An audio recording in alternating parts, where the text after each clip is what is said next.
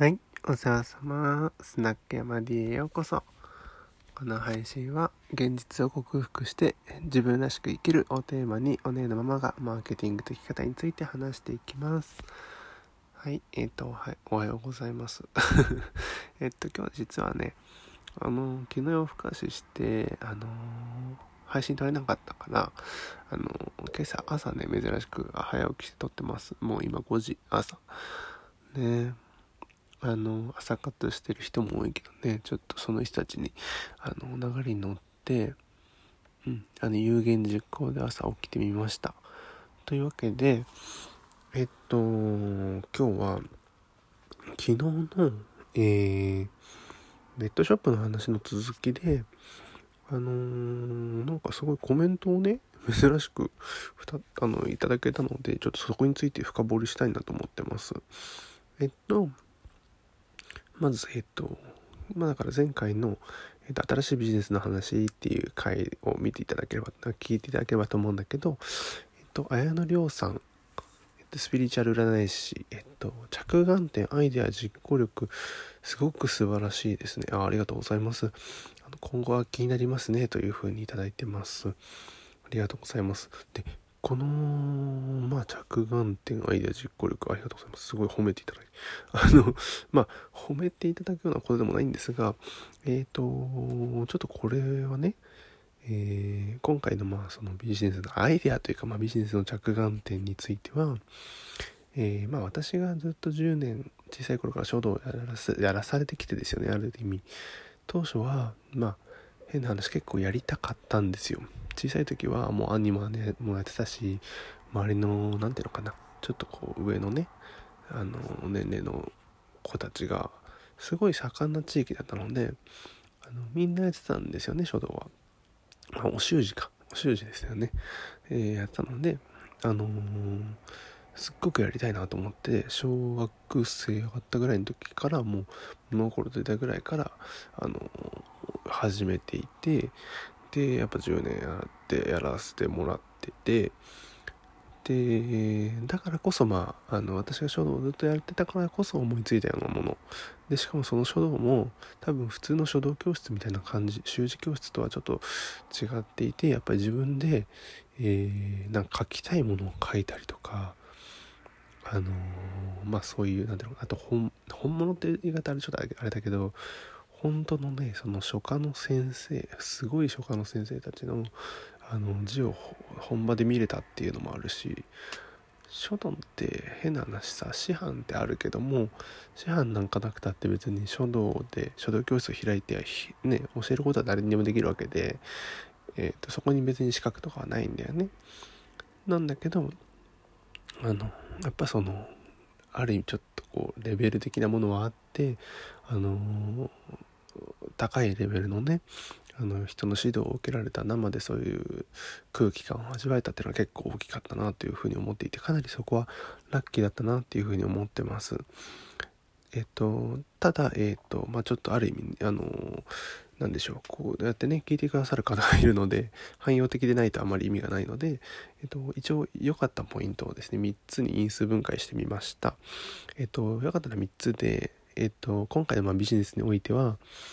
えー大手が真似できないこと一つ目大手が真似できないこと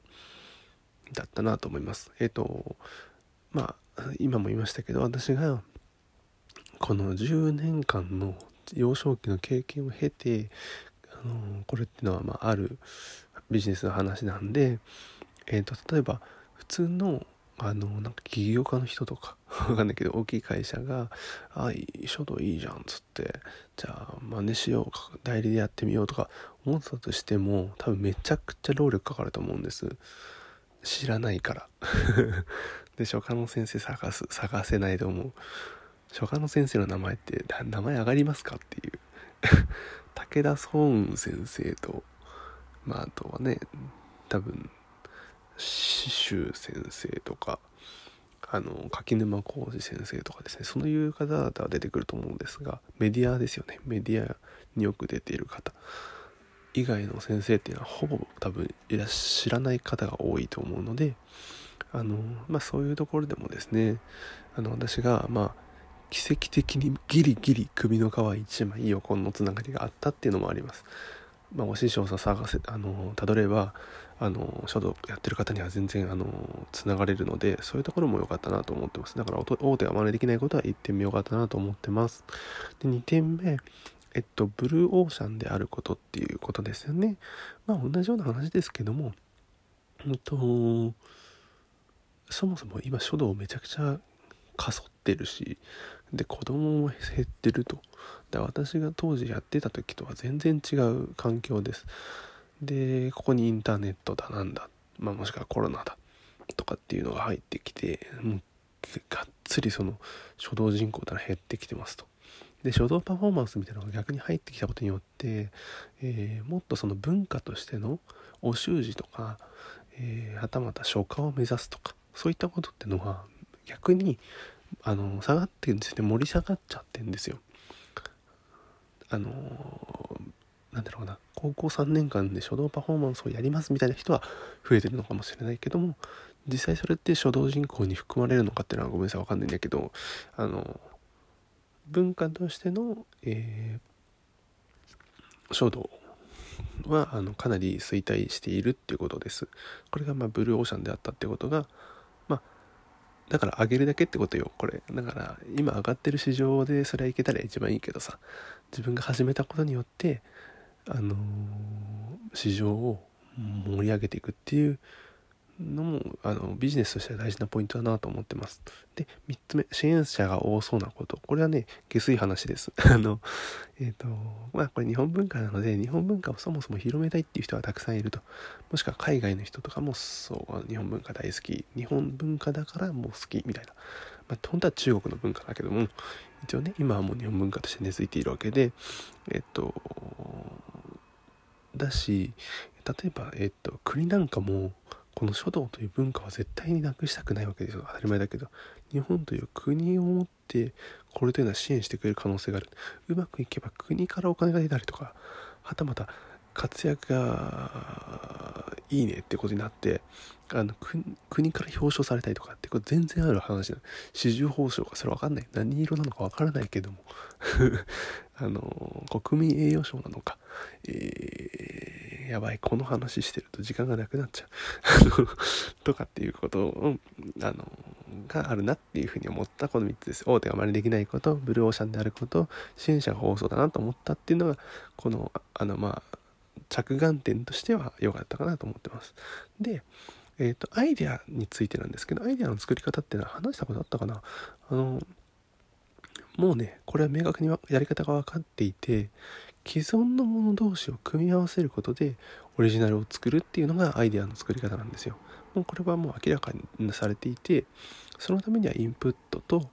えー、もう一つ大事なのがインプットで、えーと、情報と情報をくっつけるんだけどももう一つはセルフイメージっていうのが大事です。例えば私だったらばえっ、ー、と書道のこんな書道のさ書くのは正直下手くそなやつがさ急に